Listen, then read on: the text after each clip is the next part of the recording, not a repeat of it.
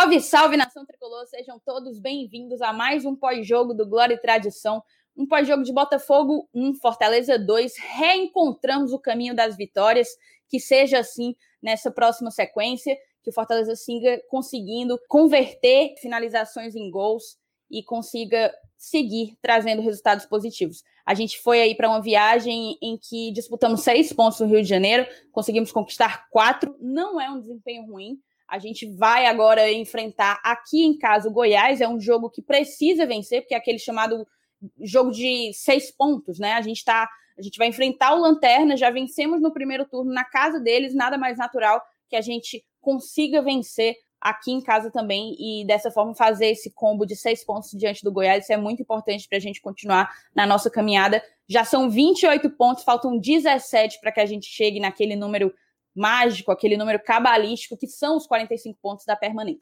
Para você que está escutando a gente nas plataformas de áudio, plataformas de podcast, Spotify, Deezer, Apple Podcast, Google Podcast e outros, eu te peço para seguir a gente, favoritar a gente no teu aplicativo de preferência, também seguir a gente nas redes sociais e dar sempre aquele feedback que a gente gosta de ouvir é muito importante que vocês estejam com a gente para que a gente consiga fazer programas cada vez melhores. Eu tô aqui acompanhada de Helenilson Dantas e Felipe Miranda nessa vitória que, enfim, deu nos nervos. A gente ficou ali rezando para dar os 40, 49 minutos do segundo tempo e o jogo Weber Roberto Lopes, enfim, terminar a partida terminou, conseguimos conquistar essa suada vitória. O desempenho não foi daquele de encher os olhos, mas eu acho que isso é uma discussão que dá para a gente trazer ao longo de todo esse programa. E eu vou logo cumprimentar vocês fazendo uma pergunta. A gente está aí com o terceiro jogo com Marcelo Chamusca e eu queria saber de vocês se vocês acham que a gente tem que mudar a forma de ver o Fortaleza jogar. Com você primeiro, Elenilson Dantas. Cara, assim, eu, eu, eu, acho que a nossa forma de jogar, ela, ela já tem, assim, um, um certo tempo. É, antes de mais nada, deixa eu cumprimentar todo mundo, né? Eu já vou logo respondendo a pergunta, né? Você, o Felipe, principalmente a toda a torcida do Fortaleza que nos escuta. É, mas, assim, a, a, é, a, nossa forma de jogar, eu acho que já tá no sangue, né? É, não é porque a gente teve uma mudança de treinador agora que, no meio do campeonato, principalmente, né, e, e, eu acho, inclusive, um, um, dos fatores que levou à escolha do Chamusca foi exatamente essa, a possibilidade de, de, de, da mudança não ser tão drástica, não ser tão radical, e a gente vê isso, né? Inclusive hoje, no jogo contra o Botafogo, a gente vai comentar daqui a pouco, é, as substituições que ele fez foi muito no estilo do Rogério, né? Aquela questão de não perder a ofensividade. Então, mas isso é assunto para daqui a pouco. Mas com relação a essa, essa, é, é, é, esse tema de, de, mudança de estilo, eu acho que a gente está num caminho que, que, a gente pode deixar ficar tranquilo. eu acho que a gente não vai ter muito esse sofrimento, não. São dois caras, né? O, o Rogério, nosso ex-treinador, e o Chamusca, atual treinador, são dois caras que têm um estilo muito parecido. A gente até já comentou isso, uma, comparando as escalações do Chamusca de 2014 em outros programas. Pois é, na verdade a minha pergunta seria mais se o torcedor ele precisa mudar a forma de ver o Fortaleza jogar, né? Porque a gente acaba Não, é, se é. apegando, é. se apegando a um estilo de jogo mais ofensivo ou mais ousado que a gente acabava tendo como recurso do, do Rogério Ceni e talvez essa nem seja a proposta do Marcelo Chamusca, talvez a gente esteja precisando também se adaptar um pouco entender que, que não, há mudanças, acho. entender que há mudanças no time e mudar um pouco essa questão, essa ansiedade por um time mais vertical. Tu acha que não? Mas, tu discorda? Mas eu acho que é, é isso que eu tô dizendo. Pelo que a gente viu hoje, né, a, a, o Chamusca ele manteve um padrão, eu acho até no nível no nível top de, de, de, de, estilo Rogério Senna de ser, né? Porque as entradas de Yuri, de Oswaldo, né, foram é, a gente estava jogando contra o Botafogo fora de casa e o cara colocou o time para jogar no segundo tempo para cima. Eu acho que o torcedor com precisava relação a isso. do resultado, né? Não Perfeito, dava para esperar também. que ele entrasse ali com um delay, mas, porque a gente precisava mas, do resultado. Independente disso, tem treinador que, que, que, empatando com o Botafogo fora de casa, precisando do resultado, meteria zagueiro ali, meteria volante, entendeu? Então, com relação a isso, eu acho que o torcedor pode, pode ficar despreocupado. Eu acho que, que, que a gente não vai perder esse quesito, não. E você, Felipe, seja bem-vindo aqui à roda. Fala, Thaís. Sempre é um prazer estar aqui presente hoje com o nosso amigo Elenilson, nosso amigo Saulo. E, assim, eu vejo que o Chamusca ele tá tentando meio que manter o que o Rogério Ceni fazia, sabe? Até porque ele não pode mudar assim de forma drástica, os jogadores vão sentir, né? Mas eu tô vendo que ele aos poucos tá querendo colocar algumas coisas dele, né? Até acho que foi por isso que ele pediu a contratação do João Paulo. Ele tem interesse. Ele não ia pedir para contratar um jogador que é de destaque numa divisão do futebol brasileiro para não utilizar. Então, provavelmente, a gente vai ver o Chamusca colocando um pouco das suas ideias ali. Mas esse ano, para essa temporada, eu não acredito ver em, em, ver o Fortaleza mudar muito, não. Eu acho que ele vai continuar com esse modo de jogo e vai seguir até onde ele achar necessário. Quando for começar a próxima temporada, caso o Chamusca permaneça, torcemos para que isso aconteça.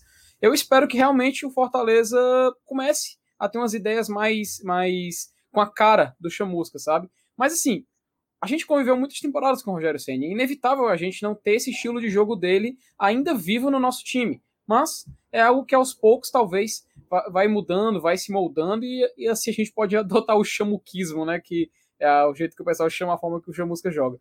Enfim, chamusquismo, né? Chamusquismo, né? Mas quiser. Enfim, é, é o jeito que a torcida tá chamando, é, é divertido. É por aí, é por aí. É, me, melhor que o cenismo, fala logo, tô brincando. Quem é. sabe? Mas enfim, né? Enfim, é sempre mais um, sincero. Mais sincero, pronto. Veio do coração. Foi sempre, é sempre uma honra participar e espero que a gente fale sobre esse jogo, que, pelo visto, vai ter muita coisa pra gente falar, principalmente por questões também de expectativa, porque eu vou falar durante o programa, enfim, passa adiante. Beleza, então. Eu acabo discordando um pouco do Elenilson, porque eu acho sim que a gente precisa dar um passo para trás. A gente não pode continuar com aquela ansiedade de ver um time desempenhar, com, performar, digamos assim, como o, o time de Rogério Senna fazia. Mudou o comando, mudam as ideias. Eu concordo que o Chamusca ele está conservando, preservando muito do que esse plantel tinha de estilo de jogo, de controle de bola que a gente já vinha carregando desde a Série B com o Rogério Ceni. Isso é muito positivo, porque qualquer pessoa que chegasse não podia chegar com o pé na porta, seria até contraproducente. A gente está no meio do nosso maior e principal é, campeonato, maior e principal competição. Então, assim, vê-lo preservar as bases, os pilares que foram deixados por Rogério Ceni é algo a ser celebrado. Mas a gente não pode esquecer, mudou o comando, mudam as ideias, mudam-se os treinos também. Então, talvez a gente tenha que reaprender a assistir um jogo, a assistir ao jogo do Fortaleza. Eu anotei logo no início que um tópico que eu deveria trazer aqui para o nosso pós-jogo seria que a gente tem que olhar o resultado e a gente tem que olhar também o desempenho, que são coisas completamente diferentes. Por exemplo, contra o Vasco a gente empatou, mas a gente jogou um jogo muito bom. A gente conseguiu, enfim, diante de todas as adversidades, sem, sem Oswaldo, sem Yuri, com um segundo jogo com, com, com, um novo técnico, fora de casa, na, em, em São Januário, a gente conseguiu fazer um jogo muito bom, de bastante intensidade, de bastante produção. Hoje, o nosso desempenho foi ruim e a gente acabou vencendo.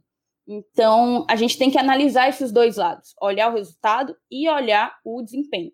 A gente começa agora com a escalação. De novidade, a gente teve o quê? O João Paulo, meio atacante vindo da Ponte Preta, que foi relacionado pela primeira vez, e os retornos de Oswaldo e Yuri César recuperados da Covid-19. Ainda assim, o Chamusca meio que repetiu o, a formação do jogo anterior, né? Ele foi ali com o Marlon, completando o meio junto com Juninho e Felipe, e optou por um centroavante de referência, o Wellington Paulista, junto com Romarinho e David. Eu discordei da escalação, eu optaria por Carlinhos na lateral esquerda ao invés do Bruno Melo, já que a gente também teve a estreia do Wanderson. No jogo anterior, ele, ele acabou, é, como é que eu posso dizer? Aproveitando o Bruno Melo, né? Enfim, colocando o Bruno Melo, improvisando, essa é a palavra, improvisando o Bruno Melo na zaga.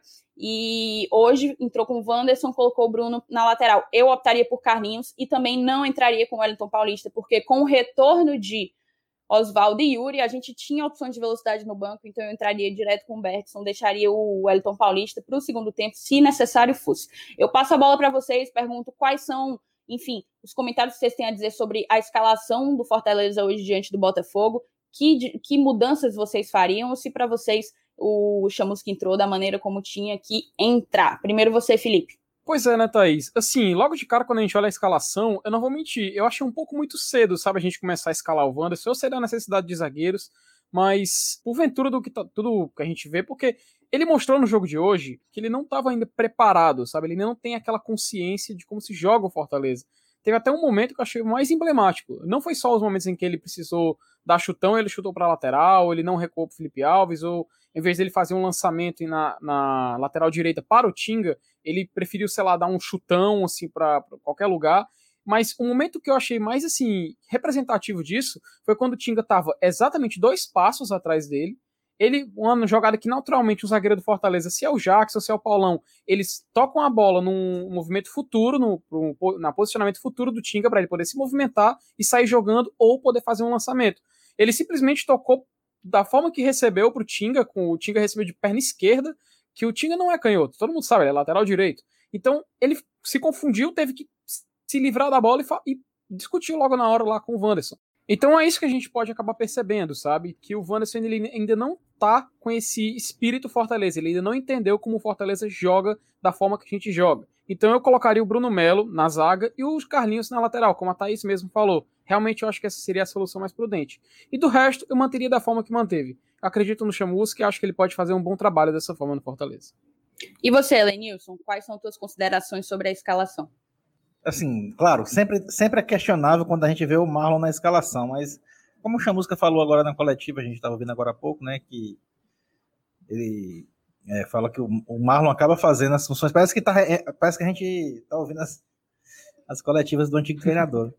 Mesmo jeito, mudou nada. Mas é, é, é, é, o único questionamento que a gente pode ter, mas é porque a gente ainda tem aquela, aquela, aquela sensação de que, pô, é, eu quero, eu quero futebol para frente, eu quero produção, eu quero ofensividade. E aí a gente vê o Marlon que ele, ele é bom na marcação, ele corre, ele dá o sangue e tal. Mas para produzir mesmo, ele deixa a desejar. Então, às vezes, vocês, pô, tem o Yuri, tem o Oswaldo no banco, mas aí, ao mesmo tempo, você diz, pô, os caras estão voltando de uma, de uma doença, né? E estavam isolados. É, eu, então, assim, eu acho que a escalação do Chamusca para iniciar o jogo foi dentro do normal. Agora, ele acertou no decorrer do jogo, a gente pode dizer assim, não, não sendo engenheiro de obra acabada, porque o time venceu o jogo, mas, mas ele foi de uma felicidade boa, é, de uma felicidade incrível no, nas substituições. O Fortaleza nos 90 minutos do jogo contra o Vasco, é, se a gente comparar com os 90 minutos do jogo contra o Botafogo, a gente foi melhor, bem melhor. Mas, após as substituições, no, no, agora, né, principalmente nesse segundo tempo do jogo contra o Botafogo, a gente teve uma intensidade tão forte que a gente conseguiu fazer três gols. É, um deles foi anulado por uma, por uma interpretação do árbitro que, que viu que a bola desviou no Tingo, ou sei lá, ou se ele estava atrapalhando a visão do goleiro, sei lá. Uma coisa assim, mas enfim, foi uma jogada de gol. Então a gente, a gente teve uma intensidade suficiente para marcar três gols. Né?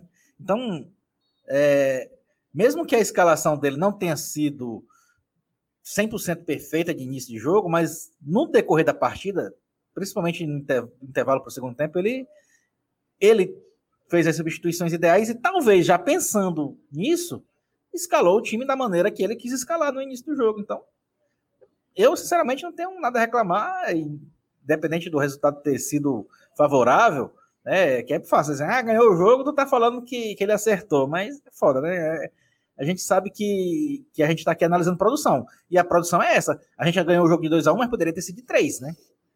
Bastava aquele gol ter sido validado. Mas eu acho que é isso. Eu acho que, que a, a, a escalação inicial não depende somente né? O cara não pensa somente na, no, no, time que vai começar o jogo, mas também nas, nas substituições futuras que ele vai fazer de, no decorrer do jogo para que, que, que aquela escalação inicial seja somente uma parte da estratégia dele. Perfeito. Assim, apenas, para completar o comentário do Felipe, quanto ao Marlon, é até uma coisa que eu comentei no Twitter, né? O, o Marlon ele era o 12 jogador do Rogério Ceni. Ele sempre era, ou quase sempre, a primeira opção do ex-técnico para entrar no jogo. A gente vem aí com três partidas com Chamusca, em duas o Marlon foi titular. Então é aquela coisa, é um jogador muito questionado. O discurso dos dois técnicos tem sido o mesmo, né? A gente, enfim, acompanhou aí dois anos de Rogério Ceni, dois anos de Marlon Rogério Ceni falando da importância tática da, da doação do comprometimento do Marlon com o esquema. E agora o Chamusca vem com me os mesmos comentários, as mesmas percepções. E eu até falei no Twitter: algo ele deve fazer, algo ele deve demonstrar nos treinos, para que esses dois treinadores mantenham-no no time. Então, assim, não é o meu jogador favorito, nem de longe, não, para mim, não é o dos que mais contribui para a construção de resultados, mas há algo nele que tem agradado aos nossos comandantes, e isso não há que ser, isso é inquestionável, né? Esse é o primeiro ponto. O segundo ponto, quanto ao Wanderson, eu concordo com você, Felipe. Não sei até se eu improvisaria o Bruno Melo. Há quem goste, mas eu não gosto do Bruno na zaga. Eu até daria uma oportunidade ao João Paulo do Aspirantes. Tem gente que questiona muito, mas a, a única partida que eu vi do João Paulo, ele se mostrou promissor. Eu acho que é, ele deve ser mantido no Fortaleza como uma opção para 2021, porque ele tem condição de ser, de ser lapidado. Mas a gente tem que lembrar que o Wanderson não jogava desde o dia 17 de setembro, segundo eu pesquisei. É, são quase dois meses aí parado, sem ritmo de jogo. Vindo agora, né? Ele deve ter tido o quê? Uns dois treinos com Fortaleza, dois, no máximo três treinos com Chamusca. Então, é de se esperar que ele não tivesse esse entrosamento em dia, mas para mim não comprometeu. De fato, ele estava ali batendo um pouco de cabeça no nosso sistema defensivo, mas conseguiu, enfim, conseguiu sustentar ali junto com o Jackson. Jackson que normalmente também não é o, o, nosso zagueiro favorito, né? A nossa zaga atual, acho que a zaga consenso da torcida é Paulão e Roger Carvalho. Enfim, a gente tem que entender a falta de, de ritmo do Wanderson e a falta de, de entrosamento mesmo. Acho que ele tem como evoluir veio como uma, uma, uma contratação meio questionada, até por não ser a, as primeiras opções do Bahia, né? Entrando aí no primeiro tempo, a gente começou com um desempenho bem ruim, bem ruim mesmo. É, como eu estava falando aí para vocês, eu senti o Fortaleza batendo cabeça demais, com muita, muita dificuldade de conseguir sair com a bola, sabe? Conseguir fazer uma, uma construção ofensiva é, não conseguia se organizar ofensivamente. A gente quase nunca passava do meio campo, tinha muita dificuldade de explorar ali aquele segundo e terceiro terço do, do campo de jogo, né? E sem profundidade. Eu senti no time uma perda de profundidade e uma perda da capacidade de transição em relação ao time que vinha jogando com o nosso antigo técnico. Fiquei um pouco preocupada, acho que se a gente não tivesse vencido hoje, o tom o, o clima do pós-jogo poderia ser bem diferente, porque para mim, de fato, a gente conseguiu uma vitória ali até os 2 a 0 tranquila aparentemente, mas para mim, a sensação como torcedor foi de muito sacrifício e de muito sofrimento, sabe? É, senti que a gente estava meio que esbarrando na marcação encaixada do Botafogo ali pelo meio. O Botafogo estava com um time bastante intenso, bastante físico, no meio de campo, e a gente não conseguiu encontrar uma solução criativa para isso, explorar os meios. Até porque, na minha concepção, os dois laterais jogaram abaixo, tanto o Bruno Melo como o próprio Tinga. Queria saber das percepções de vocês nesse primeiro tempo. Primeiro você, Elenilson. É, o, o, o, primeiro tempo ele, ele foi, o, é, foi a parte ruim, digamos assim, da média, né? Que, eu, que, que ponderou, né? Que pesou para que aquela média que eu disse dos 90 minutos do jogo contra o Botafogo tenha sido pior do que os 90 minutos do jogo contra o Vasco. Então, os 45 minutos primeiros deste jogo foi realmente o que pesou. É, a gente viu um, um, um, Romarinho, né, que, que é um cara que a gente depende muito, arriscando mais, mas ainda errando mais do que acertando. Né? É, por enquanto, a gente. É, antes de chegar no segundo tempo, né? No segundo tempo ele, ele fez a jogada do gol, mas aí no primeiro tempo a gente viu ele já, já com essas tentativas de, de, de, de drible e tal. E a gente ainda está dependendo muito disso, né? Principalmente porque é, no primeiro tempo a gente não tinha Oswaldo nem Yuri. Então, é, é, essa parte do, do, do, de quebrar a marcação fica muito nas costas dele. Porque o David, ele é mais é, é força, é velocidade, não é muito assim de driblar. Né? Então, a gente... Ele precisa receber a bola na frente para já sair correndo. E, e, o Romarinho não. O Romarinho é o cara que, que, que a gente depende muito dele. Quando, principalmente, principalmente quando o Oswaldo e o Yuri César não estão jogando. E no primeiro tempo, ele até tentou, mas ele ainda não está naquela fase. Até o pessoal tava brincando, eu vi até o pessoal brincando em redes sociais. Ah, a gente precisa marcar urgentemente um, um amistoso contra o Santa Cruz, né? É para ver se ele marca um gol e desanda de novo. Mas, felizmente, né? Daqui a pouco a gente vai falar sobre o segundo tempo. Felizmente, ele, ele foi decisivo no jogo. É, mas o primeiro tempo, ele, como um todo, não só falando dele, mas a gente sentiu mesmo um, um é, como a Thaís falou, não, não, foi um jogo tão legal no primeiro tempo pra gente, pro Fortaleza, principalmente. Né? Tem, tem aquele lance da gente estar tá jogando a segunda partida fora de casa, seguida, né? Aí no primeiro jogo a gente conseguiu um pontinho, aí fica aquela obrigação do treinador também ainda não ter vencido, tudo isso vai pesando até sair o gol que coloca a gente na frente do placar, tem também esse, esses pesos que acabam influenciando no, no, rendimento dos jogadores, eu imagino eu.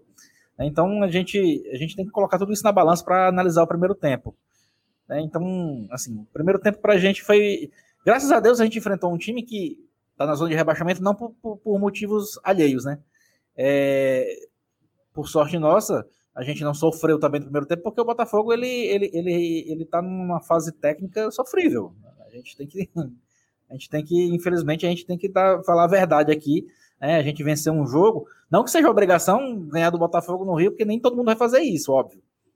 Mas a gente não sofreu mais no primeiro tempo por conta da incapacidade técnica do adversário. Tá? Então, com relação ao nosso primeiro tempo, a gente pode dizer que foi isso, que foi um, uma pelada de porco, né? Podemos dizer assim, com o que serviu para a gente, principalmente puxar a música para ele analisar e ver o que, ele ia fazer no segundo tempo. Então foi, a gente teve sorte de, de não sofrer gols, de não sofrer tanto no jogo e poder analisar, principalmente ele, de uma forma mais tranquila. Perfeito. Antes de passar a bola para o Felipe, para saber as impressões dele sobre esse primeiro tempo, eu queria comentar justamente do Romarinho. Me agrada muito mais o Romarinho jogando ali pelo meio, com liberdade para poder se movimentar. Ele jogando mais, no caso hoje, ele acabou caindo mais, também jogando pelo meio, mas caindo mais pela esquerda. Eu acho que ele acaba não conseguindo render tudo que ele pode. O Romarinho, na minha concepção, sempre foi, e ultimamente, quando a gente está dependendo um pouco mais dele, até pela, pelo fato do plantel sem chuto, é, ficou um pouco mais claro, ele é um finalizador muito ruim, muito ruim. É, ele é um cara muito mais de jogar uma bola colocada, mas de finalizar, de precisar recorrer a um chute um pouco mais distante, é, forte, a gente não pode contar tanto assim com ele, né?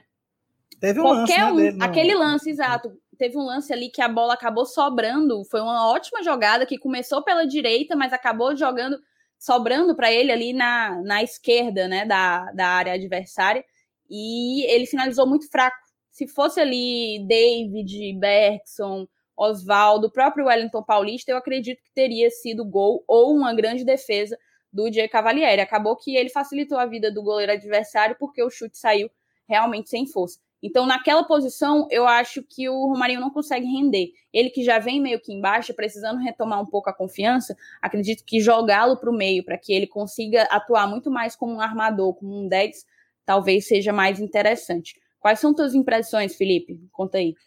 Não, assim, é realmente o Romarinho, ele. Só fazer uma pincelada rápida. Ele realmente merece, sim, um, um pouco das críticas, principalmente em relação à finalização. Mas também, assim, a jogada do gol, né? Do primeiro gol foi, foi ele, né? A gente tem, tem que dar, dar esse crédito e tal. Mas só elucida ainda mais, né? Como para finalizar ele não tem esse, essa grande qualidade, mas sim construir jogada, dar passe, trabalhar e poder oferecer essa, essa essa chance de marcar para os companheiros, como ele ofereceu para o Bergson. Mas, poxa, falando do jogo, ah, inclusive, essa jogada da, do Romarinho, da finalização ruim dele, nasceu daquelas jogadas de casquinha da gente. Felipe Alves, ele tinha a opção de tocar pro Wanderson, ele preferiu não tocar, eu acho, acredito, inclusive, que ele não fez isso por conta que o Wanderson talvez não estava confiante para poder iniciar essas jogadas, então o Felipe Alves, por si mesmo, iniciou essa jogada da casquinha, que o Tinga, salvo engano, foi o Marlon, brigou de a bola aérea e sobrou e acabou dando prosseguimento e quase que o Romarinho fez o gol. Só não fez justamente pela finalização. Mas enfim, sobre o primeiro tempo, até tinha brincado no Twitter na hora. Olha, o Brasil clama por David, Berg Show e Oswaldo. E Marlon parando de ser perfeito demais, ou seja, para ele poder ir pro banco. Poxa, foi ainda bem que isso aconteceu, porque todo mundo estava notando. Eu não estou dizendo também que foi uma exclusividade minha, não. Todo mundo notou que realmente o jogo pedia o Bergson para ter mais movimentação e pediu o Oswaldo ou até o Yuri César, para poder a gente ter mais velocidade, como realmente aconteceu. No, no primeiro tempo, a gente realmente não tem muito o que pincelar, né? O Alenilson falou muito bem quando a gente foi muito mais feliz na segunda etapa. Tanto que, com a, a eu diria, esse início mais avassalador do Botafogo na segunda etapa, que a gente vai já falar, ele não foi tão impresso no primeiro tempo. Até por isso que ficou aquele jogo meio xoxo, muita gente ficou meio assim, nossa, que jogo ruim, jogo ridículo, não sei o quê. Ah, perdi 45 minutos da minha vida, vi gente falando isso no WhatsApp. Mas enfim, de primeiro tempo, acho que não tem muito que a gente revirar. O que tem pra gente discutir e conversar é do segundo tempo. E já para falar disso, eu passo para vocês. Essa é uma, uma pergunta já para preparar o terreno para o segundo tempo. Vocês acreditam que é, a forma que esse Fortaleza do Chamusca, com essas ideias que o Chamusca aos, aos poucos está tentando implementar, que a gente viu um pouquinho no primeiro tempo, vocês acham que isso é realmente o que a gente precisa agora? Porque volta uma discussão que a gente teve no início do programa. Se o Fortaleza tem que jogar ainda da forma como do cenismo, né, ainda da forma como o Rogério treinava, ou realmente implementando essas táticas do, do, do Chamusca. Eu já dei a minha opinião no começo e queria saber de vocês agora o que, que vocês acham sobre isso. O que tu chama de táticas do Chamusca? No caso, são aquelas é, que ele tenta preencher mais o meio-campo, sabe? Não fazer aquelas jogadinhas mais manjadas. Uma coisa. Até por isso que eu falei que ele talvez tenha pedido o João Paulo para fazer esse tipo de coisa. Porque quando a gente joga com o estilo do Sene, né? O cenismo, a gente coloca lá Juninho e Felipe e sempre coloca um jogador nas pontas. Geralmente, quando é o Marlon, quando é o Ronald para poder povoar mais, a gente não tem aquela característica de sair com um joguinho mais organizado, um 10, não. A gente tem sempre apelar, apelar para essas jogadinhas manjadas, entre aspas, né? E eu queria saber de vocês, se vocês acham que isso vai acabar se tornando natural, se isso vai acabar se tornando normal, ou isso vai, pode acabar atrapalhando. Porque, na minha visão, foi isso que o Chamusca acabou percebendo e mudando na segunda etapa, colocando mais os velocistas, mais pra gente ser mais efetivo, meio que emulando o que a gente fazia antes, sabe? E eu queria saber de vocês, se vocês acham essa mesma opinião que eu tenho também. Eu acho que chamar aquela forma, as jogadas ou a própria filosofia de jogo do, do Rogério, que a gente vinha aplicando aí nessas 19 primeiras rodadas do Brasileirão, de jogadinhas manjadas apenas, é um pouco simplista demais. Eu acredito que o nosso plantel ele foi concebido com uma, uma, ideia de pontas que jogam bastante com seus respectivos laterais, né? Laterais que sobem muito para fazer aquele jogo apoiado junto dos pontas. A gente sempre teve um, um meio-campo um pouco mais esvaziado, justamente por essa ideia de, enfim, buscar o gol a todo momento, e a gente já percebeu que o Chamusca não é tão adepto a isso, né? O Chamusca sempre está ali preenchendo o seu meio, o que eu acho até necessário a depender do adversário, tentando utilizar um jogador para além da dupla de volantes. Não à toa ele optou, ele pediu pela contratação do João Paulo, que é um meio atacante e pode ser que funcione como nosso 10, mas eu acho que é uma versatilidade. Tá? O, nosso, o nosso plantel, eu acredito que tenha a capacidade de jogar dos dois lados, seja num jogo que recorra mais aos corredores laterais para trabalhar com as pontas e com os laterais, com os pontas, perdão, e com os laterais, seja pelo meio mesmo, buscando um armador com maior criatividade, capaz de distribuir a bola para quem tiver em, com a melhor movimentação, com uma posição é, mais, mais, bem, mais bem colocada rumo à meta adversária. É, não sei se é algo para se mudar, eu acho que realmente é um, um, um, artifício, é um recurso que o nosso plantel tem, que o Chamusca tem utilizado, porque talvez seja mais familiarizado com. Qual é a tua opinião, Elenils? Pronto, aí, aí, você imagina também a, a questão da, da, indicação do João Paulo. Mas assim, se a gente começar a ver, a gente tem no elenco já um cara que, que faria essa posição do João Paulo, que o João Paulo faz, que é o Mariano Vasco, entendeu? Eu não sei se. O próprio Romarinho pode fazer. Pois é, o próprio Romarinho pode fazer. É, agora tem um detalhe: essa questão de, de, de, jogadinhas manjadas e tal. O Chamusca ele pode ser realmente bem diferente com relação a isso. Vocês não. É, não sei se vocês lembram, mas a gente, numa final de campeonato, que a gente. De 2015, inclusive, primeiro jogo, a gente fez um gol na, no primeiro jogo da final, numa cobrança de escanteio rasteira. Não sei se vocês lembram, gol do zagueiro, do Genilson. Né? E era uma jogada que o Chamusca repetiu outras vezes e acabou saindo gol também e contra outras equipes na Série C. Então ele é um cara que gosta de, de vez em quando, treinar uma, um, pelo menos um, pontualmente, uma jogadinha diferente. Então, só aí ele já quebra essa questão de, de esquema manjado, de, de, de, jogar aquele amarrado naquele script, naquela receitinha de bolo. Ele, ele, ele é um cara que já demonstrou anteriormente que tem esses, esses essas, essas quebradinhas de, de, uhum. De esquema, né? Essa, esses plus, né? É, então. Tu, tu acha que ele vai adaptar esse, essas jogadas é. do Rogério? Então, é, eu acho que a questão de. Aí é onde, onde vem a questão do, do, do, indicação do João Paulo, né? Sei lá, é um uhum. cara que é um, que é um meia artilheiro. Então, dependendo da situação, ele pode sim adaptar. Eu acho que ele é um cara que, que ele é mais, a gente pode dizer assim, ele é mais susceptível a, a, a essas questões de adaptações, de variações, até mesmo do que o próprio Rogério, que é um cara que, que, que a gente conhece, que, que, que gosta de se vangloriar pela questão de, exatamente dessas, dessas análises do adversário e jogar de acordo com eles em algumas situações. Eu acho que o Chamusca é até superior a ele nisso, entendeu? Por, por exemplo, porque, por, por vivência própria nossa. Né? Mas aí, para amarrar isso com a, com a, contratação do João Paulo, não sei se chega tanto. Mas eu acho que, que, que com relação a isso, a gente, a gente vai ganhar. A gente tem um. A gente tem um, vai ter um ganho com relação a isso, com relação a essa questão de, de, de, ter, uma, de ter jogadas a mais, esquemas a mais, ou estilo de jogos a mais, do jeito que você queira chamar. Beleza, para finalizar o primeiro tempo, eu trago aqui algumas estatísticas, né? É, a gente, acredito que foi o Lenilson que mencionou isso. É, de fato, a gente teve muita sorte de ter feito um primeiro tempo como o que a gente fez contra o Botafogo.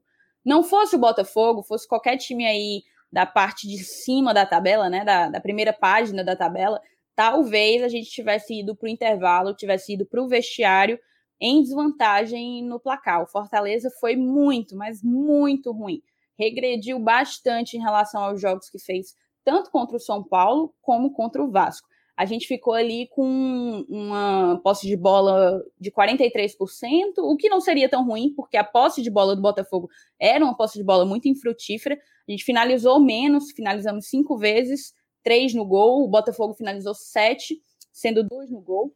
É, um, um, uma referência, talvez, de chegadas ao ataque, de uma referência que eu gosto, na verdade, de chegadas ao ataque ou de produção é, muito interessante é o escanteio, né? O Botafogo acabou tendo cinco escanteios, a gente só teve um na primeira etapa da partida.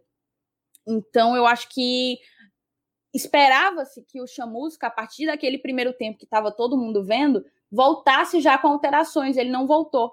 E não voltando, aí a gente já entra no segundo tempo, e não voltando com alterações, o que a gente viu foi um Fortaleza jogando a mesma coisa do primeiro tempo, ou pior né? As, a, as primeiras alterações foram duas, só vieram surgir hum, aos 15 minutos, salvo engano, do segundo tempo. E aí eu quero ouvir de vocês a análise sobre a segunda etapa da partida, que acabou sendo positiva, porque foi nela, enfim, que saíram os gols que determinaram a nossa vitória. Vai você primeiro, Felipe. Pois bem, é, Thaís, no segundo tempo a gente pode dizer que o Fortaleza pelo menos mudou a postura, né? A galera tava todo mundo brincando, né, no, no WhatsApp, Twitter, enfim, todo mundo fala, nossa, que jogo muito ruim, 45 minutos perdidos da vida. Poxa, no segundo tempo, é, principalmente depois dos gols do Fortaleza, a partida ficou mais emocionante ainda. E o pior foi que a gente fez o segundo, segundo gol e mesmo assim ainda levou outro. Enfim, vamos já falar disso. No segundo tempo, poxa, é, a gente pode até. Eu até brinquei dizendo assim: olha, a vida imita, imita a arte. O handicap da vida real vai ajudar o Fortaleza. Quem joga FIFA tá ligado que sempre que você ataca muito, pressiona muito o time adversário, então o time adversário te pressiona muito, sempre a equipe rival vai fazer um gol. E foi assim que estava se desenhando. O Botafogo estava muito para cima, o Fortaleza estava muito acuado. Eu vi até torcedores do Botafogo falando: Poxa, se a gente combinar com Fortaleza, a gente consegue fazer o gol, porque é só isso que está faltando. E realmente dava para dar razão a isso, porque o Fortaleza realmente ficou muito, muito assistindo Botafogo jogar. Foi até preocupante em certos momentos, porque geralmente, nesse, quando acontece esse tipo de coisa, quando é uma equipe mais forte, né, como a Thaís me falou mais cedo, geralmente o Fortaleza leva o gol. E se a gente leva o gol àquela altura do jogo, com certeza a gente ia sentir, como nós sentimos também em outras partidas. Ainda mais a gente que estava num. Está, estava, né? Aliás, até aquele momento a gente estava num jejum de cinco jogos sem vitória. Quatro, empate, quatro derrotas e um empate. Então, querendo ou não, isso ia afetar a equipe em campo. Porque a gente ainda tem, ainda tem que empatar e depois tentar ainda virar um jogo. Porém, como eu falei, a vida imitou a arte. Foi igualzinho o jogo do FIFA. E a gente conseguiu fazer o, o gol. Antes disso, até até falado, ah, se o Fortaleza usar um pouquinho, dá para aprontar, porque o David fez uma jogada muito boa ali na, na ponta esquerda, onde ele foi entrando por dentro da área, conseguiu driblar dois jogadores do Botafogo e, poxa, Na hora de finalizar, foi só aquela. faltou aquela hora certa. Aí vieram as mudanças, que foi o que realmente ajudou o Fortaleza. E a principal mudança, talvez, isso até eu convido vocês a comentarem também, foi a saída do Wellington para a entrada do Bergson. Porque o Bergson, ele é, ele pode não ter aquela aquela, não vou dizer dedicação, mas vou usar essa palavra, mas podemos usar outra. Do Wellington Paulista, de querer correr, se dedicar tal. Mas o Bergson, ele tá conseguindo ser no Fortaleza muito efetivo. E isso tá sendo muito útil, até para a equipe mesmo. Porque a gente viu que o Romarinho, como a gente falou, fez uma jogada muito boa, a bola sobrou e ele conseguiu se jogar na bola ao ponto de conseguir marcar o gol. E, inclusive, na hora que ele fez um gol, um detalhe engraçado é que estava na hora da propaganda, no comercial da, da, do Premier. Então, só isso já, já é um detalhe completamente louco, porque o Bergson ele tá tão assim que ele tá fazendo gol até na hora da propaganda, né? é, é, curioso. E um gol muito interessante de centroavante, né? Aquele gol Sim, que né? mete ali o pé e, e estufa a rede com um posicionamento muito bom, estando ali onde tem que estar, tá, né? No lugar certo, uhum. na hora certa, para receber aquela bola do Romarinho. Pois é, e ele veio de trás. O Romarinho, até a gente muito bem falou no, no, no, quando falou no primeiro tempo. O Romarinho ele tentou finalizar, ele deu uma cavadinha, só que ele não tem esse, essa qualidade de finalização. Não tem assim muito apurada, né? Quero dizer. Por isso que a bola foi muito fraquinha e o Bergson precisou se projetar para marcar esse gol. Méritos totais também do Romarinho, mas também do Bergson, que se ele não é oportunista da forma que ele é, a gente não consegue marcar esse gol. Poxa, depois o David ainda teve aquele gol anulado, que se vocês quiserem discutir, a gente pode falar. É, realmente eu acho que foi bem anulado dessa vez. Até brinquei, ó, tem que fazer cota de fazer dois para valer um, né? Pelo menos a gente tem que pagar um gol anulado para depois poder fazer os normais. tá, tá sendo bem comum isso. Mas foi só uma coincidência e realmente dessa vez foi bem anulado. O Tinga realmente ele participou da jogada, então é, não deu para contar esse gol do David. Mas ele acabou descontando. E eu vou parar o que eu tô falando agora para passar de volta para vocês. David e Bergson. Essa é a dupla de ataque que a gente tem que ter. Eles que têm que ser os titulares. Pergunto para vocês. Para mim, com certeza, mas eu vou deixar o Elenilson pegar essa tua deixa e já seguir com as impressões dele de segundo tempo. É, eu vou chegar lá. e, e vai, ser o, vai ser o desfecho da análise. Mas assim, é, a gente pode ver que no segundo tempo começou propriamente dito para a gente com as substituições, né? aos 15 minutos, né? principalmente com a entrada do Bergson, e, aos, e logo um minuto depois ele fez o gol. Então fica assim até meio complicado por você fazer uma análise, né? O time melhorou a ponto de um minuto sair o gol. Eu acho que mais aí também tem a questão da, é, da sorte, né? Do, lógico, o futebol também tem isso, né? De, o, o, o Chamusca, ele, ele fez a substituição, colocou o cara que um minuto depois fez o gol. Faz parte do jogo, né? E, e outra coisa, cara, que eu digo para vocês, o futebol, o futebol é momento. É, a, gente, a gente vê que o Beckson, quando jogou no, no rival, ele, ele jogou mil jogos para fazer dois gols, três gols também, sei lá. E aqui ele tá entrando, tá fazendo gols. Né? Tem jogador que se encaixa num time e não se encaixa em outro. A gente teve muito exemplos disso, né? Teve até o próprio Rinaldo, né, que foi um dos grandes ídolos da torcida do Fortaleza, que fez mais de 100 gols com a camisa do Fortaleza. Em outros times ele não tinha essa média que tinha aqui. Né, então, é, se ele está no momento dele, agora eu vou chegar agora na hora de, de falar o seu questionamento. Baseado nesse meu. É, nesse. digamos assim, nessa regra, né, entre aspas, de que futebol é momento, eu acho sim que, que principalmente David e Bergson são titulares absolutos. Né? Eu, eu, você pode teimar comigo, eu posso teimar com a Thaís, posso teimar com qualquer, qualquer torcedor. Eu só não consigo é teimar com números. Né? Ninguém é doido de teimar com números. Os números estão aí né, para provar por A mais B quem é que é certo e quem é que é errado. Então, com, com, relação a isso, eu acho que, que, que, é o nosso melhor, o nosso melhor ataque no momento são são eles dois, são os caras que estão botando a bola para dentro. É, e isso a gente tem que aproveitar. Inclusive, é, a gente tem que falar de novo aqui, como, como o pessoal do Trem Bala gosta de falar, do blindado, né? Que é um cara que conseguiu recuperar o David, né? É, que se não fosse a insistência dele, principalmente colocando o David até de, de falso 9, para ele jogar mais perto do gol e o gol sair e ele quebrar essa nhaca. Depois que saiu o gol, saiu o outro e tal, pronto, aí traz o cara de novo para a posição que ele gosta de jogar, que é pelo lado do campo, jogando ao lado do centroavante, que agora é o Bergson. que é o cara que tá se encaixando com ele. Então pronto, velho. Se os dois tá. É, se o futebol dos dois tá fluindo, então deixa jogar, deixa fazer gol. Não interessa se o cara quebrou a bola num time, se quebrou a bola em outro. O futebol é momento e a gente tem que aproveitar. Né? A, a, a Série A não dá margem para você dizer, ah, porra, vou testar esse aqui, testar esse aqui, tá, tá dando certo, deixa, não mexe. Quando parar de dar certo, aí mexe, mas enquanto tá dando certo, eu acho que tem que ser os dois mesmo. E, e o jogo de hoje contra o Botafogo foi uma prova disso. Prova cabal. Pois é, para completar esse comentário sobre a nossa grande dupla de ataque que está sendo Bergson e David, a gente tem que trazer alguns dados. Eu até fiz uma brincadeira no, no Twitter, é, colocando lá um comparativo entre um ídolo do nosso co-irmão, do nosso rival, que não consegue fazer gol, não consegue dar assistência, mas é muito, muito, muito produtivo nas redes sociais, fazendo esse comparar, essa comparação com o Bergson no Fortaleza, que está aí com um pouco mais de 300 minutos, já fez três gols na Série A, e poderia ter feito mais, já teve um ou dois gols anulados, não estou lembrando, acho que foi um, talvez.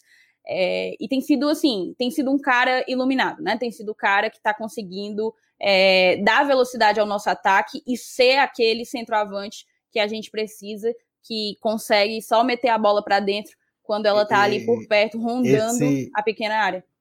Esse aí que tu tá falando é aquele que gosta de fazer gracinha com vídeo, porra? É esse? é ele mesmo, ele mesmo, ele adora, adora. Então, é, o David já fez aí cinco gols na Série A, né? São nove gols na temporada, um a menos que o Wellington Paulista. É, a gente pode dizer que ele está se pagando.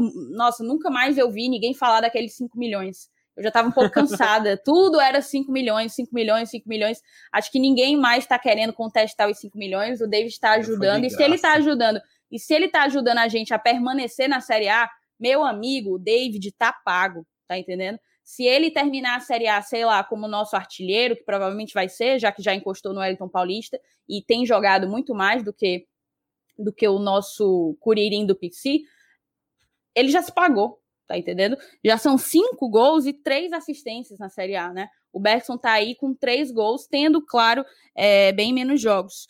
E a gente só tem que esperar que o, o Oswaldo volte a ter grandes atuações, como já, já, já teve. Hoje achei que ele entrou muito bem, né? Deu aquela assistência para o segundo gol, que foi o próprio gol do, do David. Salvo engano, foi o Oswaldo, não foi?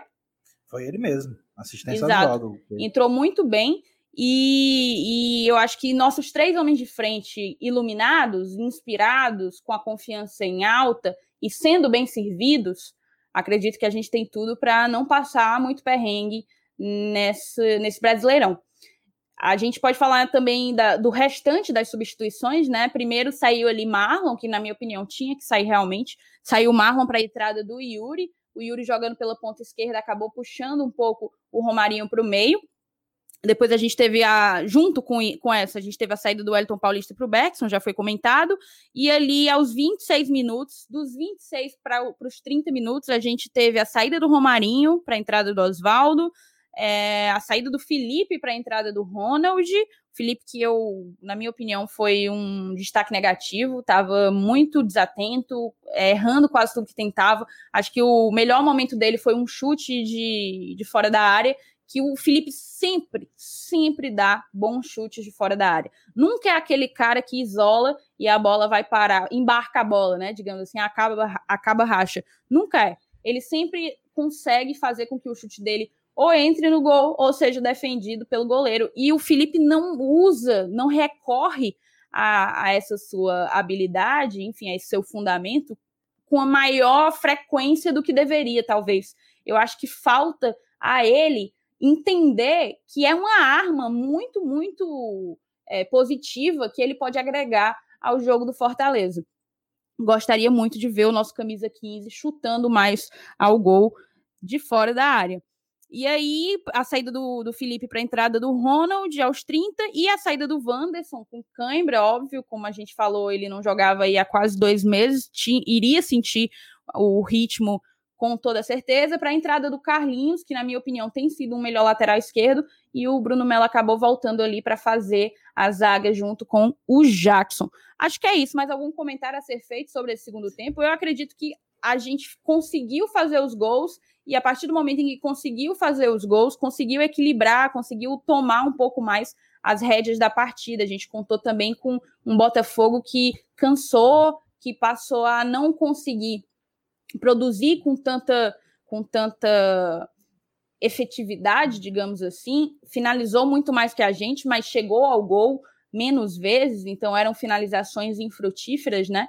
É, eu acho que foi positivo o resultado, não o desempenho. O desempenho ainda me, me deixou a desejar. É, eu, eu queria só, só para acrescentar com relação ao Ronald, né? Mais uma vez ele entrou bem no jogo, melhorou o time e a gente a gente pode é, encaixar esse momento de novo. Ah, e, e, mais uma vez ele jogou bem jogando na posição dele, tá? Porque de outras vezes que ele jogou mal, ele não estava jogando na posição dele. Então, mais uma vez em que ele foi escalado na posição que ele sabe jogar, ele jogou bem de novo. E aí a gente junta de novo essa partida boa dele depois que entrou, agora nesse segundo tempo, com as críticas em cima do Felipe e com os passes cerrados do Juninho hoje. Então, são, são três coisas que se encaixam que podem é, colocar uma pulga atrás da orelha do professor Chamusca. Hein? Eu acho que o Ronald, mais uma vez, está pedindo passagem aí nesse time. E isso é bom, né? Quanto mais opções de jogo a gente tem por conta de, de jogadores que estão jogando bem numa determinada posição, melhor ainda.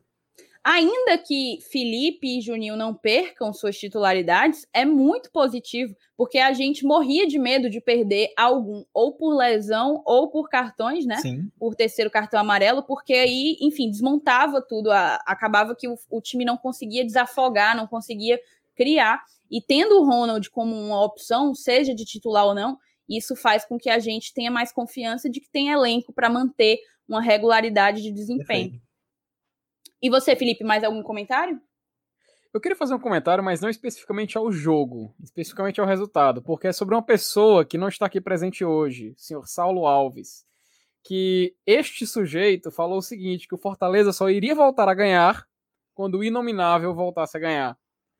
Eu digo uma coisa. Ah, eu, eu teimei, eu teimei, mas pela, pelo amor de Deus, o cara é uma máquina mesmo, viu? O foi cara é a máquina mano. das zicas, cara. Eu tô impressionado. Não tanto, Ainda... viu? Porque ele, ele tava descrente no resultado hoje, porque a gente jogou com a Glória Sul-Americana. tô, toda, tô toda enrolada aqui. Uhum. Fiz questão de gravar o pós-jogo hoje vestindo ela, porque não tem zica de Glória Sul-Americana nenhum. A gente jogou com essa, com essa camisa. É, um dos jogos da, da Sul-Americana contra o Independiente. Tem muita sorte, tem muita história já. E, e, enfim, se havia alguma zica de não jogar, de não vencer fora de casa, jogando com a Glória Sul-Americana, essa, essa zica aí, esse tabu acabou hoje. O problema é que. Eu acho que foi a primeira que... vez que o Fortaleza ganhou do Botafogo no Rio de Janeiro. Sim, exato. O problema é que, ao, ao, tempo que essa zica da Glória Sul-Americana cai, agora que o Fortaleza ganhou porque o Inominável ganhou porque ele disse que ia ser assim, ele vai reforçar ainda mais. Enfim, é uma máquina, é uma máquina.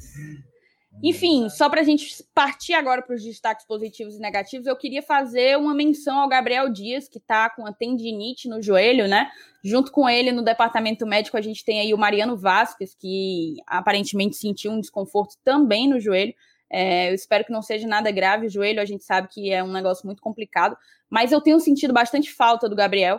Gabriel que vinha sendo contestado por alguns torcedores, mas que para mim ele agrega bastante ao time porque ele consegue fazer uma cobertura defensiva melhor do que a do Tinga e tem um bom jogo aéreo também. O Tinga é um cara brilhante, tipo, decisivo, decisivo demais, mas eu tenho preferido vê-lo jogar como ala, brincadeiras à parte, mas fazendo aquela dobradinha na lateral direita junto com o Gabriel. Ele sozinho por ali, eu sinto que falta, sabe? Que falta é, um pouco mais de volume. E acredito que é isso. Acredito que a gente passou pelos principais pontos do, do jogo. Vamos partir aí para o encerramento, elegendo o melhor e o pior da partida. A gente começa normalmente com o melhor. E, vamos passar a bola aí primeiro para Felipe Miranda. Você é a última a votar. Poxa, é complicada a responsabilidade, né? Porque quando o time ganha, né, fica mais fácil a gente meio que discutir, né? É, eu não vou mentir, eu gostei muito hoje é, do Felipe Alves, só detalhe, principalmente porque ele me fez quase ter um infarto hoje, é, ao defender a bola de coxa, de forma intencional. A cabeçada veio, ele podia agarrar simplesmente. Ele preferiu, ele virou o corpinho de lado assim, matou na coxa, deixou a bola cair. Meu Deus, por favor, Felipe Alves, eu sei que a gente já tá acostumado com esse seu estilo, mas, cara, maneira, né? Porque tem gente que não aguenta, não. é, eu gosto também do Juninho, não vou mentir. Eu achei ele muito, muito centrado hoje também. Eu, sei que eu, conversando com pessoas, eu, teve pessoas que não gostaram dele hoje, inclusive. Eu achei que até um pouco surpreso, mas, enfim, minha opinião. O David também, queria destacar. Poxa, é um, um, o, cara, o cara fez dois gols hoje. Um não valeu, mas ele fez dois gols hoje. Ajudou bastante. E teve a questão, a questão Romarinho, que eu vou falar no, quando a gente for discutir o próximo tópico. Mas, para mim, eu acho que ele se pagou, entre aspas, pelo, pela jogada todinha que ele fez o primeiro gol. Mas, poxa, eu vou escolher o David. Muito pelo momento, sabe? É, hoje ele fez, fez um gol, depois ele, ele fez, aí não valeu, ele teve que fazer outro. Eu, eu sinto que ele é um jogador que ele tá evoluindo a cada partida. Como tu falou, Thaís, é aquela história dos 5 milhões, nunca mais ninguém falou. Eu, eu confesso que até agora, quando a gente começou a gravar, eu não tinha lembrado disso. Se tu não fala, eu não lembro. E realmente isso, é, isso só mostra que ele, como ele está sendo importante e como ele está reassumindo aquela responsabilidade e conseguindo entregar. Antes de começar a gravar, eu até falei, ah, vou falar muito sobre expectativas. Eu acho que chegou a hora. O David, ele realmente está suprindo todas as minhas expectativas. E eu acho que isso é algo muito bom e algo que tem que ser louvável. É claro, temos vários jogadores para elencar hoje, melhor ou pior. Mas eu queria muito que o eleito de hoje fosse o David, muito também por essa questão, por ele estar atendendo a todas as expectativas. Pelo menos para mim, não sei se para a resto da torcida, mas eu gostaria de deixar claro esse voto no David hoje. Você, Lenilson. Eu vou realizar seu desejo, Você queria que o David fosse. Eu vou deixar o voto da Thaís sem valor. vamos junto, vamos junto. Cara, é, é, tem, tem outras opções, como você falou, Felipe Alves, Oswaldo, Beckson. Muita gente jogou bem hoje, o próprio Ronald entrou bem, como eu falei. Mas eu acho que o David, mais uma vez, ele foi fundamental. E eu acho que sem ele a gente não teria ganho essa partida hoje. Então, meu voto também é no David. Perfeito. Olha, para não dizer que eu tô seguindo aí a, a coisa de vocês, me acovardando, fugindo e dando aquele votinho só para seguir a, a corrente, só seguir o fluxo, às 8h33, quando eu estava preparando o, os meus comentários para o pós-jogo de hoje, eu já tinha colocado que David era o melhor em campo, certo? Tá aqui para quem está acompanhando a gente no YouTube. Olha aí. Para não, para não. e mostrou o pau. Para não, para não duvidar, né? Então, para mim, sim, foi o melhor. Desde o primeiro tempo, quando ninguém estava bem, eu achava que o David era o que mais estava buscando, era o jogador em quem eu tinha mais confiança para que mudasse alguma coisa ali naquele primeiro tempo bem, bem abaixo da média. E é como eu já falei aqui em outro momento durante o pós-jogo, já se pagou, tem contribuído demais para nossa campanha na Série A e acho que pode contribuir muito mais que a parceria dele com o Chamusca seja uma parceria de muito frutífera, né? De muitos gols, de muitas assistências.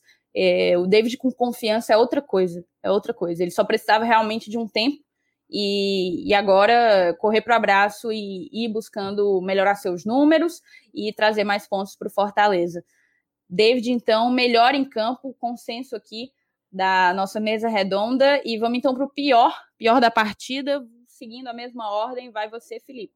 Pois é, né, Thaís? É, eu vou ter que escolher meu xará, Felipe, infelizmente, sabe? Eu nunca gosto de escolher o Felipe, mas hoje ele estava realmente muito imprudente. Teve até um lance em que ele foi. Ele, poxa, era uma bola ganha praticamente. Mas ele chegou com a mão na cara do jogador do Botafogo, dentro da área. Eu falei, poxa, pênalti. E não vai, não vai dar para contestar, a imagem tá clara, a mão na cara. Não teve força, não teve força. Ele não foi com a mãozada na cara do, do jogador do Botafogo. Mas a imagem, você vendo ali, é meio que você é meio que incontestável você não marcar. Fora correu que ele risco, né? correu muito risco. E não foi a primeira vez, né? Até ele, o, o Weber teve hora que falou para ele, né? Fez assim, um, dois, três, o sinal com a mão. Ou seja, ele fala, não, você já fez três faltas, mais uma, vou ter que começar a, a marcar, dar cartão, etc. Ou seja, a gente viu o risco. Eu acho que o Chamusca também deve ter visto isso, talvez. Por isso que acabou substituindo uh, ele no decorrer da partida. Mas infelizmente é um dos jogadores que eu mais respeito e mais gosto no Fortaleza. Mas hoje não foi o dia dele. Infelizmente vou ter que votar no Felipe. Perfeito. E você, Lenilson? É, é, é, um, é um voto consciente. Eu poderia, já, poderia até seguir seu voto, mas eu vou votar no companheiro dele, que hoje errou passe com bola rolando, errou cobra-se falta, errou tudo. Ei, me diz só uma coisa aí. Como é que erra passe com a bola parada, bicho? Você botar a bola no chão para bater a falta pro outro companheiro e ele errou. Ah, entendi. Errou falta com bola rolando, ah. errou passe com bola rolando, uh -huh. passe com bola parada. Uh -huh. Errou tudo. errou tudo. Juninho. Beleza, um voto pro Felipe, um voto pro Juninho. galera não curtiu muito nossa dupla de volantes, né? É, para mim, os dois piores em campo foram Bruno Melo e Felipe. A diferença é que o problema do Bruno Melo foi porque ele esteve muito apagado. Ele pouco contribuiu. Já o Felipe foi mal porque errou tudo que tentou. E eu vou ficar com ele como destaque negativo concordo com as ponderações que o Felipe Xará e aqui presente já colocou. Não senti que o Juninho foi tão, tão ruim assim, mas entendo quem, quem entende dessa forma. Não, o Elenilson não é uma, uma voz solitária, definitivamente. Mas meu voto vai para o Felipe, fica 2 a 1 um, então Felipe eleito destaque negativo dessa partida diante do Botafogo. Acredito que é isso, conseguimos pincelar todos os pontos que mereciam um pouco de atenção, um pouco de discussão e análise nesse jogo contra o Botafogo. A gente somou aí mais três pontos, estamos com os 28. É, da última vez que eu tinha olhado a tabela, a gente estava ali em 11, mas ainda jogam esporte. E eu não estou lembrada quem que. Atlético Goianiense joga com esporte, exato. Então, o esporte eu acho que ele consegue passar da gente se ele vencer, torcer aí por empate e, e por essa manutenção da 11 primeira, décima primeira colocação, porque 11 primeira colocação é sul-americana, né? É sul-americana. Então é isso, mais alguma consideração, meninos, antes da gente encerrar o pós-jogo? Por mim, tranquilo. Passa adiante. Você é fininho, você é fininho, então? Então é isso. Para você que acompanhou a gente aqui pelo YouTube, eu volto a te pedir que se inscreva no nosso canal, que deixe seu like, papoca esse dedo aí, que é muito importante para mostrar para o YouTube que o nosso conteúdo ele tem relevância. Para você que está acompanhando a gente pelo podcast, te agradeço pela companhia até aqui e te peço para que compartilhe o Glória e Tradição com todo e qualquer tricolor que você conhecer. A gente só vai chegar a mais e mais torcedores com a ajuda de vocês, beleza? Até a próxima e saudações tricolor. Tricolor, tricolor, tricolor, tricolor, tricolor.